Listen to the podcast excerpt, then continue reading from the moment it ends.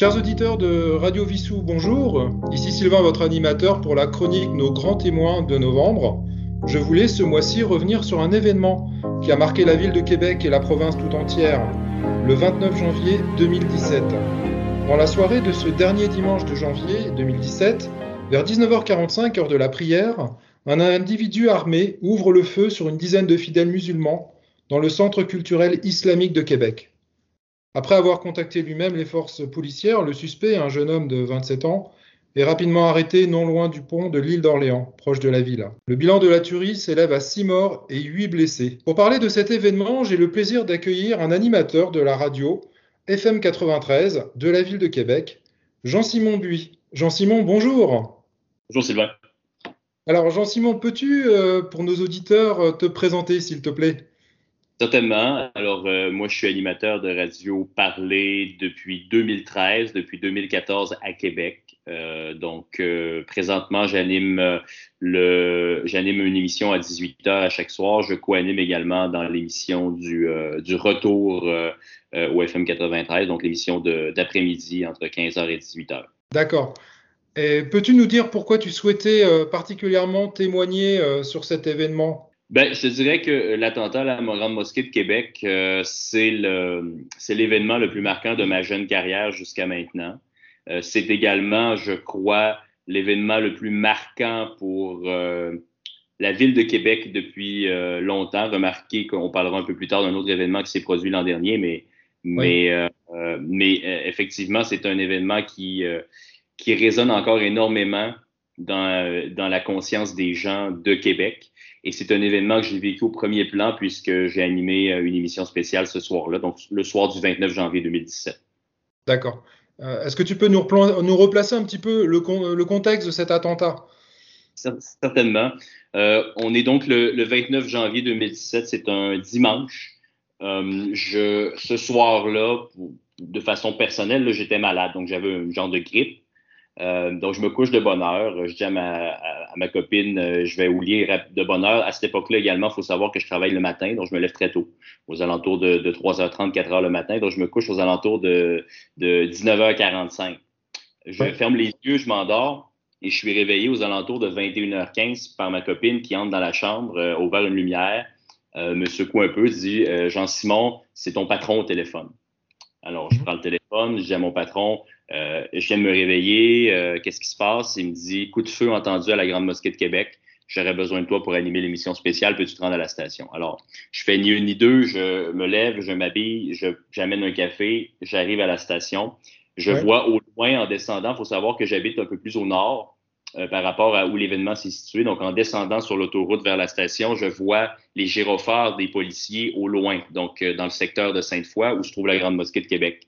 Euh, un déploiement qui est assez fort pour que je vois plusieurs gyrophares. J'arrive donc à la station aux alentours de 21h30 et euh, j'entre en onde. Il y a un metteur en onde qui est entré en onde.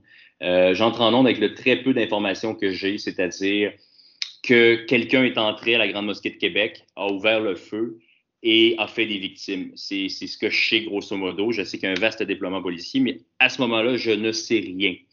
Euh, dans, le, dans le, feu du moment, on sent l'émotion dans ma voix au départ. Euh, j'ai du mal un peu à, à, à, trouver les mots. Mais rapidement, il y a des membres de mon équipe qui vont entrer à la station, quelqu'un qui va venir s'installer avec moi en studio pour co-animer, un recherchiste qui vient s'installer en régie pour trouver des invités pour commenter la situation. Il y a des journalistes qui se déploient sur le terrain également. Donc, rapidement, la machine radiophonique journalistique se déploie et euh, j'ai donc le, loisir de, de, suivre les médias sociaux en temps réel pour informer les gens euh, au cours de ce terrible attentat.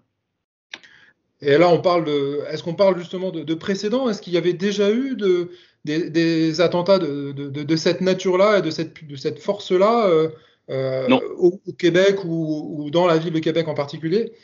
Donc, il y avait eu des, gestes à caractère islamophobe dans les euh, années, les mois précédents, notamment une tête de porc qui avait été laissée à la mosquée, euh, des messages à caractère haineux. Ça, il y en avait eu.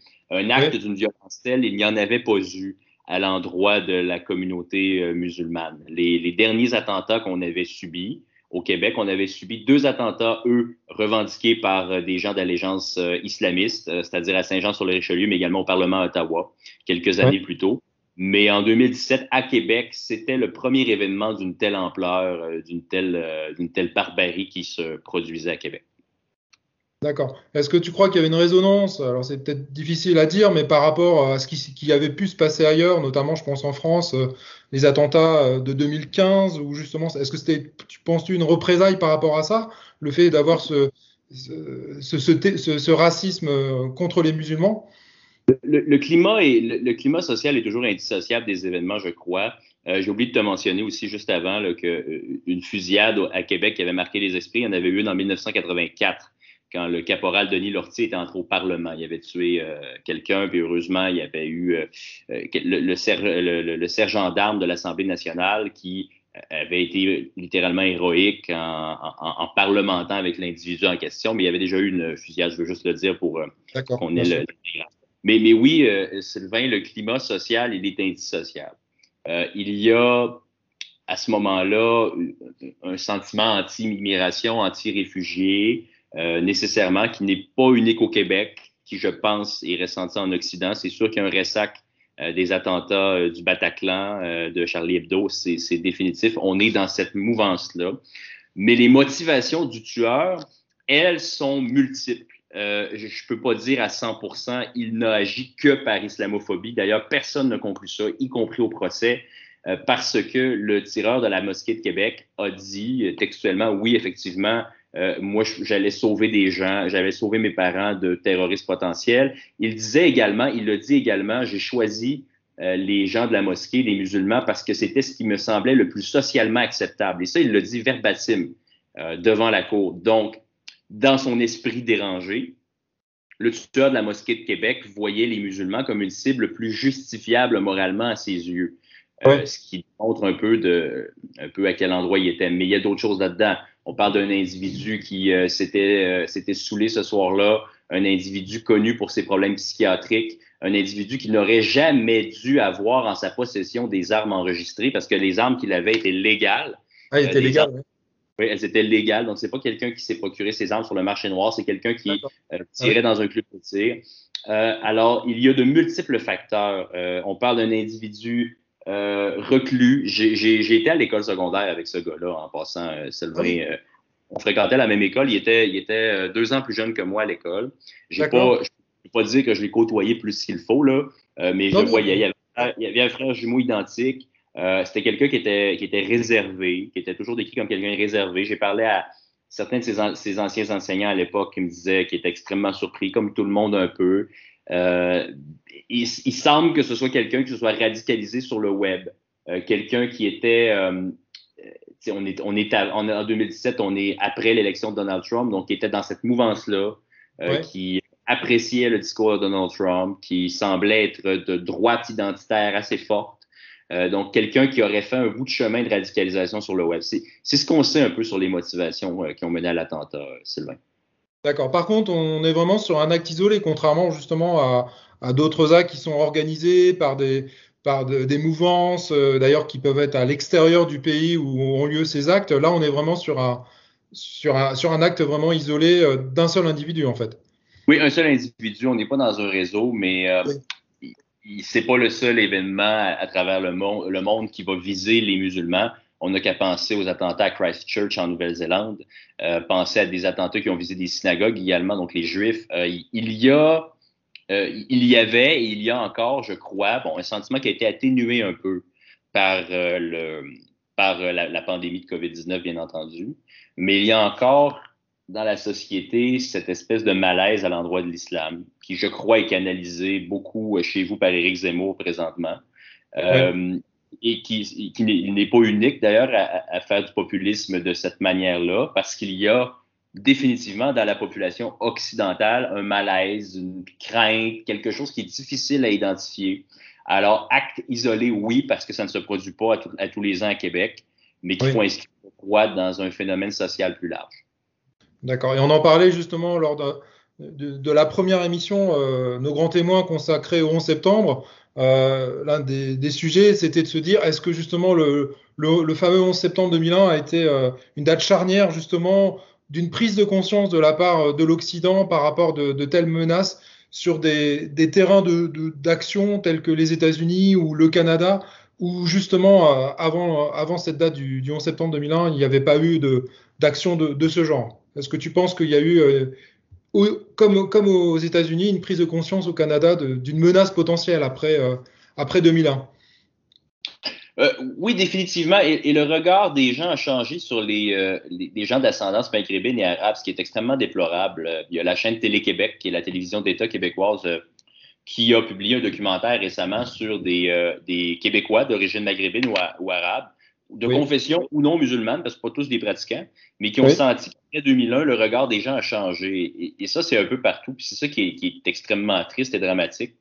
dans cette histoire-là, dans ce phénomène-là, c'est la difficulté à ne pas faire d'amalgame entre les gestes d'une minorité terroriste euh, extrémiste, donc les groupes comme groupe État euh, islamique, Daesh, euh, Al-Qaïda, ces groupes armés-là, donc une frange extrêmement radicalisée qui n'hésite pas à utiliser la violence pour arriver à ses fins, et l'immense majorité euh, des, musulmans. Le maire Régis Labaume, qui est notre maire à Québec, maire sortant, qui prend sa retraite d'ailleurs le 7 novembre. Il y aura un nouveau maire euh, euh, à Québec. Je ne sais pas si vous dites le, terme maire ou, ah, en France. Tout à fait, tout à fait. Maire. La seule différence, c'est que nous, alors vous, vous élisez à la fois directement un maire et des conseillers dans, dans chaque arrondissement.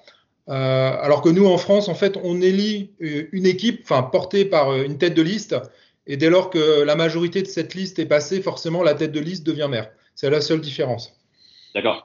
Alors, donc, le, maire de Québec prend sa retraite. Il a donné une entrevue cette semaine où est-ce qu'il se fait questionner un peu sur l'attentat à la mosquée, sur l'intolérance. Puis, euh, les gens de la communauté maghrébine, je dirais, après les, ce qu'on pourrait qualifier de Canadiens français de souche à Québec, sont probablement la deuxième, le deuxième groupe ethnique à Québec, dans la ville de Québec. Euh, loin d'être majoritaire, on parle d'une minorité, loin d'être si visible que ça, mais quand même une communauté qui est importante. Et le maire disait ceci, parce que vous savez qu'au Québec, on est une minorité de francophones dans une mer d'anglophones en Amérique du Nord. Euh, il disait, on est un peu une minorité qui craint une autre minorité. Donc, le statut minoritaire nous rend peut-être plus inquiets. Ceci étant dit, je pense que c'est pas la seule réponse parce que pas juste au Québec où est-ce qu'il y a ce sentiment-là. Euh, ce sentiment-là, il existe aux États-Unis, il existe euh, en Europe. J'ai pas besoin de vous faire un dessin. Euh, donc, donc, je crois que c'est occidental comme phénomène davantage que québécois en tant que tel. C'est la société occidentale qui, frappée par des événements comme le 11 septembre, comme le Charlie Hebdo, comme le Bataclan, comme le, marathon de Boston, donc des événements qui choquent, euh, développent malheureusement un sentiment d'islamophobie en amalgamant les gestes d'individus radicalisés terroristes et la majorité finalement qui, est comme vous et moi. Euh, mais, mais, je pense que c'est un phénomène de la société occidentale, euh, carrément. J'ai fait, un, fait un cours à l'université euh, il y a un an sur les terrorismes, justement, et euh, le prof et les textes qu'on lisait expliquaient un peu la, la puissance du terrorisme. Au fond, c'est pas de faire tant de victimes que ça, parce que, et là, je pèse bien mes mots, mais si vous mettez dans la balance le nombre de victimes du Bataclan, le nombre de victimes du 11 septembre, tout ça, vous mettez ça dans la balance par rapport au nombre de victimes qui ont été faites suite à la riposte américaine en Afghanistan, en Irak par la suite, la guerre contre, pour détrôner Saddam Hussein, on n'est pas du tout même ordre, mais ça frappe l'imaginaire. Les médias en parlent, les médias le mettent en scène, les gens euh, sont marqués, les gens sont terrifiés par des événements comme ceux-là. Et, euh, donc, je, crois que c'est ça. Mais pour ce qui est de l'attentat à la mosquée de Québec, puisqu'on a un phénomène différent, c'est-à-dire un jeune homme blanc euh, un peu isolé qui se radicalise sur le web, on est beaucoup plus de, des phénomènes donc du terrorisme d'extrême droite, qui est un phénomène extrêmement préoccupant pour les experts. D'ailleurs, les experts le disent. Euh, présentement, les attentats d'extrême droite font beaucoup plus de victimes que les attentats islamistes en Occident. Ça, c'est démontré. Vous pouvez trouver les, chercher des données, vous allez le voir. Aux États-Unis, c'est le cas. En Europe, c'est le cas. Euh, il y a plus d'Anders Breivik que de Mohamed qui font des attentats. Présentement, c'est un fait en Occident. Et Alexandre Bissonnette participe à cette mouvance-là. Euh, et ça fait réaliser, je crois, à la ville de Québec, un peu dans le monde aussi, parce qu'évidemment, l'événement a eu un retentissement partout ça a fait réaliser le danger de justement mettre tout le monde dans le même panier. Euh, parce que là, il y, a des, innocents qui sont morts, des enfants qui sont devenus orphelins, des, des, gens qui, qui des, des, piliers de la communauté. On parle de gens qui avaient des commerces, on parle de, des, hommes, un homme qui était professeur à l'université. C'est des gens euh, de, bien qu'ils sont morts ce soir-là de façon totalement insensée. Et ça a amené aussi, parce que j'étais également le lendemain, donc le 30 janvier 2017, euh, à l'activité de commémoration principale, au début où est-ce que le premier ministre Justin Trudeau était là, euh, le premier ministre de l'époque, euh, Philippe Couillard du Québec, Régis Labombe, les, les gens de la mosquée, et, les gens étaient là par centaines, par milliers, avec des cierges. Et j'ai vraiment ressenti ce soir-là une unité que j'ai rarement sentie à Québec, où est-ce que tout le monde s'est rassemblé pour pleurer les morts de la mosquée de Québec, peu importe l'origine, peu importe la confession religieuse. Et ça fait réaliser le poids des mots, euh, le poids des non-dits, le poids de ne pas parler, de ne pas se parler entre communautés. Et je pense que chez certains, que ce soit dans les médias, que ce soit euh, dans le monde politique, chez certains, ça a amené une prise de conscience bien réelle sur l'importance de dialoguer avec les minorités, euh, de ne pas les, ne pas les ignorer, ne pas les caricaturer, parce que ça peut y avoir. Euh, et là, je suis pas en train de dire qu'on peut pas caricaturer les minorités. Là. On n'est pas du tout là-dedans. Oui, oui, bien sûr. Oui, oui. Mais, je pense que Sylvain, tu comprends ce que je veux dire. Oui, bien euh, sûr. plutôt de ne pas, ce que je veux dire, de ne pas réduire les groupes minoritaires à leur expression la plus radicale. Donc, de, parce que ça, c'est dangereux, je pense. Et malheureusement, euh, il y a une chroniqueuse québécoise qui a écrit un texte là-dessus, mais davantage sur les complotistes. mais mais le titre de la chronique, c'était On est à un fou du désastre. On est toujours à un fou du désastre on n'a pas besoin de 30 000 personnes qui prennent les armes et qui font quelque chose d'irréparable. On a besoin d'une personne qui disjoncte parce qu'elle a interprété un discours, a euh, lu quelque chose sur les médias sociaux, puis elle se sent investie d'une mission complètement déréglée, euh, d'anéantir un groupe ethnique. On est toujours à un fou du désastre, et ça, je pense que l'attentat de la mosquée de Québec nous a fait réaliser ça. D'accord. Donc du coup, en fait, euh, ce que tu es en train de me dire justement par rapport à cette réaction, c'est que euh, à la fois euh, la communauté musulmane ne s'est pas sentie isolée à la suite de cet attentat et qu'à la fois la population tout entière et la classe politique a, réagi tout de suite avec ces, manifestations qui ont lieu dans les jours qui ont suivi cet événement. C'est bien ça? Absolument. Et ça a été un peu le baume sur, la blessure, je te dirais, Sylvain. D'accord. Je voulais euh, aborder un autre aspect euh, euh, qui a peut-être été mis en relief justement au travers de, cet événement, c'est bah, justement l'impact sur les terroristes, ceux que vous appelez les premiers répondants au, Québec. Est-ce que tu peux nous, parler un petit peu justement de, ce point de vue-là Qu'est-ce qui s'est passé autour des, secouristes pardon? Oui, ben, ça a été extrêmement marquant. Vous comprenez, là, les, les, policiers notamment, j'ai été en mesure de, de, de, parler à un d'entre eux qui a été le premier sur les lieux, un autre qui est allé sur le terrain. Ça a été choquant là, pour les, euh, les policiers qui se sont rendus sur place. Euh, et, et, ça a été également une nuit un peu particulière parce que pendant presque toute la nuit, pendant que j'anime, l'information qui est véhiculée par les policiers, donc c'est pas quelque chose d'inventé, c'est qu'il y a deux tireurs. C'est ça qui est véhiculé à ce moment-là. On a ah appris par la suite que c'était faux. On a appris par la suite que c'était complètement faux et qu'en fait, un des individus interpellés, c'était un pauvre monsieur qui avait essayé de s'enfuir, puis au moment ben, de s'enfuir de, de, l'agresseur, et finalement avait été intercepté par les policiers, on l'a interrogé, il n'y avait rien à voir là-dedans. Mais pendant toute la nuit, on pense ça. Donc, c'est mm. la difficulté pour les autorités, pour les secouristes, et, on a vécu la même chose au Bataclan, déjà en 2015, c'était le cas aussi, c'est la même réalité à peu près, c'est le même paradigme. Euh, les médias sociaux s'emballent. Hein. Euh, donc, toutes sortes d'informations circulent. Euh, c'est un, gars tel, tel gars irresponsable, tel. ça va vraiment dans toutes les directions. et, et, pour journalistes, pour les animateurs, ça devient extrêmement difficile de, faire la part des choses, donc on reste extrêmement prudent. Pour les policiers, ça devient difficile de savoir qu'est-ce qu'on divulgue, qu'est-ce qu'on ne divulgue pas. En plus, évidemment, du trauma engendré par euh, le fait de voir des, corps qui jonchent le sol, euh, des, du sang sur les murs de la mosquée. Euh, ça, a été, ça a été extrêmement sombre comme épisode pour, pour les premiers répondants. Et justement, pour les premiers répondants, il y a, enfin, je crois qu'il y a il y a une, une, personne en particulier qui a été très traumatisée et qui ne s'en est pas remise, hein, qui malheureusement a, a ensuite, euh, bah c'est ensuite donné la mort euh, une année après. Et, et, suite à ça, un plan d'action a, a, été, euh, a été mis en place oui. sur les traumatismes liés à ce stress post-traumatique euh, de oui, tous. Oui, ouais. Mais ça, on le réalise de plus en plus. Je pense pas que c'est seulement à cause de l'attentat. C'est pendant un bon bout de temps. Je pense que la perception des gens envers les policiers, les premiers répondants, les militaires également, c'est oh, c'est des gens qui font leur travail, euh, ils ont une carapace, euh, tant pis pour eux, ils ont choisi ce métier-là. Et là, on réalise que c'est pas parce que tu es policier, pas parce que tu as un fusil, pas parce que tu es, formé pour ça, que le, que, le mental suit, que, le psychologique ne peut pas flancher. Et, oui, ces événements-là nous font réaliser, fois et encore, que euh, la fragilité de l'esprit humain, puis le fait qu'on n'est pas fait, on n'est pas fait pour voir des, pères de famille euh, mourir sous nos yeux, euh, des mères, on n'est pas fait pour ça. D'accord. Alors, sinon, chose aussi qui peut arriver malheureusement après ce genre d'événement, des polémiques et notamment une qui a qui a concerné bah, le monde de la radio, hein, le monde que tu connais bien, puisque toi-même tu travailles dans ce monde-là à Québec. Il hein. faut savoir que pour nos auditeurs, que la, radio parlée à Québec, c'est quelque chose d'important hein, euh, chez vous.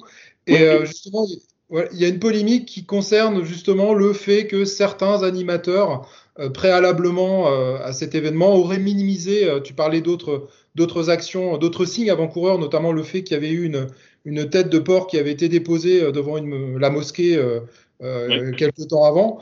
Euh, voilà, donc la polémique a enflé en disant voilà, bah, les, certains animateurs, en tout cas, ont un peu minimisé ce, ce genre de signe. Qu'est-ce que tu en penses de et comment tu l'as vécu? Ce qu'il faut dire d'entrée de jeu, c'est qu'aucun lien, y compris à la cour, n'a été établi entre le tireur de la mosquée et euh, un quelconque poste de radio à Québec. Ça, ça a été démontré, archi démontré. Il n'écoutait pas la radio. Il n'y avait rien sur ses médias sociaux. Il n'y avait rien. Donc, le lien, on ne peut pas le faire. Premièrement, ça, c'est la première chose qui est importante. Donc, on ne peut pas blâmer un animateur, on ne peut pas blâmer une station, on ne peut pas blâmer un discours radiophonique. Parce que la preuve aurait été faite, elle serait sortie. Et c'est l'inverse qui est sorti. Il n'écoutait pas la radio, c'est sur le web. Il y a des sources américaines qui s'est radicalisé. Maintenant, euh, suite à cet événement-là, il y a eu deux types de réactions chez euh, la communauté d'animateurs radio. Je vais garder une certaine réserve parce que je n'aimerais pas de nom, c'est quand même mon milieu, puis je ne veux pas attaquer personne de front. Il y a des gens dans le milieu, ça j'ai trouvé ça tout à fait louable, qui ont fait une certaine prise de conscience sur le poids des mots, sur l'importance de donner la parole aux minorités, un peu comme je l'exprimais plus tôt. Sur, oh attention, euh, peut-être que ce que je dis, c'est pas seulement des paroles d'un clown qui parle dans un micro, il y a une réelle influence derrière mes paroles. Euh, donc, je vais, sans avoir de responsabilité dans ce qui est arrivé, je vais peut-être avoir ça en tête, réfléchir avant de parler. Il y a certaines personnes qui ont réagi comme ça. Il y en a d'autres qui ont réagi en faisant exactement le contraire.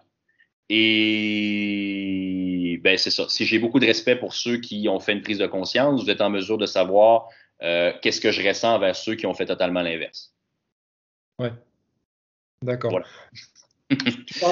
Tu parlais d'un autre événement, malheureusement, qui, bah, euh, dont en fait, euh, c'est ces jours-ci, euh, les un an, c'est l'attentat qui a lieu en pleine rue de, Québec le soir d'Halloween, donc il y, a, un an, hein, c'était le, 31 octobre dernier. donc cet événement, là encore, un acte isolé, hein, si qui a fait quand même deux morts en pleine rue, donc c'était un, un déséquilibré qui était, euh, bah, euh, euh, déguisé d'ailleurs comme n'importe qui dans, dans, les rues de, Québec. Comment tu l'as vécu cet événement et, comment ça a ravivé, j'imagine, chez vous bah, une espèce de, répétition par rapport à ce qui s'était passé déjà à la mosquée en 2017 hein. Dans ce cas-ci, je l'ai appris le lendemain matin. Je m'étais couché assez tôt le 31 décembre au soir. mon patron a essayé de m'appeler la nuit, mon cellulaire était fermé. Mais j'ai couvert l'après-coup dont j'étais sur le terrain le dimanche 1er novembre euh, ou euh, par la suite euh, pour voir un peu les, la communauté se rassembler, amener des gerbes de fleurs près de l'appartement d'une des victimes. L'événement de l'Halloween que je vais vous décrire pour ceux qui ne le connaissent pas, on parle d'un individu de la rive nord de Montréal, donc on est à peu près à trois heures de Québec, qui part le soir de l'Halloween avec à bord de son véhicule un sabre japonais, un katana aiguisé. Il est déguisé en tenue type médiévale ou samouraï et il commence à attaquer des passants au hasard dans le Vieux-Québec. Le Vieux-Québec, c'est le joyau de la capitale. C'est d'ailleurs c'est d'ailleurs euh, au patrimoine de l'UNESCO. Euh, il y a les murs qui datent, euh, les fortifications qui datent de l'époque soit de la Nouvelle-France, soit de la conquête britannique. il y a de vieux édifices. C'est un, un, endroit absolument merveilleux. On serait très heureux de vous y accueillir si vous passez par là. alors, c'est très symbolique euh, qui, s'en soit pris à ça. Euh, il a fait deux victimes, une dame euh, et, un, homme, et il a blessé d'autres personnes également, des blessures. vous pouvez imaginer les blessures que, font, que, font un, sabre japonais, qu'un sabre japonais fait. C'est des blessures extrêmement graphiques, encore une fois, horribles. et, dans ce cas-là, à la fois, ça ravive l'événement parce que euh, trois ans plus tard, on revivait, presque quatre ans plus tard, on revivait quelque chose de très similaire. L'autre élément qui ajoute à l'absurdité du geste, l'attentat de la mosquée est un geste absurde aussi, c'est toujours des gestes absurdes, c'est qu'on en sait encore très peu sur les motivations de l'individu parce que le procès n'est pas passé, on est encore à des étapes euh, préliminaires, on a très peu d'informations qui ont filtré sur l'individu en question. Euh, on est toujours dans une incompréhension complète de ce qui peut motiver un individu à faire ça. Peut-être qu'on aura davantage d'informations. Il n'y aura jamais de bonne motivation pour, euh, pour faire un geste comme celui-là, évidemment. Euh, mais il y a une absurdité totale, encore une fois, à faire ça. Et c'est sûr, ça, ça, ajoute une crainte, euh, ça amène une crainte supplémentaire, quoi qu'on sait très bien que ça se reproduira sans doute pas cette année à l'Halloween, mais c'est des, des événements qui. Il faut savoir que la ville de Québec, c'est une ville tellement sécuritaire. Il n'y a, pas, a pas une rue à Québec où est-ce que je vous dirais, promenez-vous pas là à 2 heures du matin. C'est une ville excessivement sécuritaire. Euh, que vous soyez une femme seule, une jeune femme, peu importe, en état d'ébriété, il vous arrivera rien dans 95% du temps. C'est une ville où est-ce qu'il y a un, deux, voire maximum trois homicides par année. Euh, c'est une ville réellement calme, confortable, euh, belle et qui a été assombrie par des événements qui ne cadrent pas avec, euh, son identité. D'accord. OK. Écoute, je, te remercie beaucoup pour, pour ce témoignage. En tout cas, euh, Jean-Simon, puis au plaisir euh, de te reparler, euh, alors peut-être de sujets un peu plus gais concernant ta, belle province. Ça me fait plaisir, Sylvain. Salutations à tous les cousins français. Merci, c'est gentil. Et ben, écoutez, chers auditeurs de Radio Vissou, je vous dis à, très vite pour une autre chronique sur nos grands témoins. À bientôt, au revoir. Voilà, j'ai arrêté l'enregistrement. Bon, ben, écoute... Sylvain. Bah, très bien. Bah, écoute, je te remercie encore beaucoup pour ta, ta disponibilité et puis pour, euh, et puis pour ton témoignage parce que bah, toi, tu as été aux premières loges de, de, ça. Je pense que ça a dû te marquer effectivement, comme tu disais, professionnellement. Oui. Euh, ça a été l'une de tes premières expériences euh, en tant que, que, journaliste. Oui, absolument, dans les, dans les plus marquantes, définitivement. Oui, ouais, c'est sûr. Euh, en souhaitant que ça se renouvelle pas. J'ai commencé, mais je n'ai pas eu le temps d'écouter le, le, témoignage justement de, du mari de, la victime là, d'Halloween. Je sais pas si tu as eu l'occasion de, l'écouter. Oui, je l'ai écouté. Euh, c'est très, très touchant. Et euh, euh, tu peux m'y refaire penser, là, mais je vais t'envoyer. je vais t'envoyer des extraits de l'émission spéciale que j'ai animée. Donc, tu auras ma réaction en ouverture d'émission, si tu veux l'inclure dans ton émission. Là. Ah, bah oui. Ouais, je vais t'envoyer ça. J'ai ça dans mon Google Drive. Donc, je t'enverrai ça dans, soit aujourd'hui, soit demain. si j'oublie, un petit, un petit signe euh, sur Messenger, puis euh, je t'envoie ça. Ça va permettre de donner une idée aux auditeurs euh, de, de l'émotion que j'ai que j'ai vécue ce soir-là. D'accord. OK. C'est bon? C'est parfait. Bah écoute, bon bah tu vois la, connexion finalement, même même quand même par le téléphone, ça passe pas trop mal. Ben, j'avais un peu peur, mais. Hmm. Bon ben c'est super Sylvain, donc je te souhaite une bonne soirée puis à bientôt. Bah à bientôt, merci beaucoup, bon week-end. Salut toi aussi. Bye.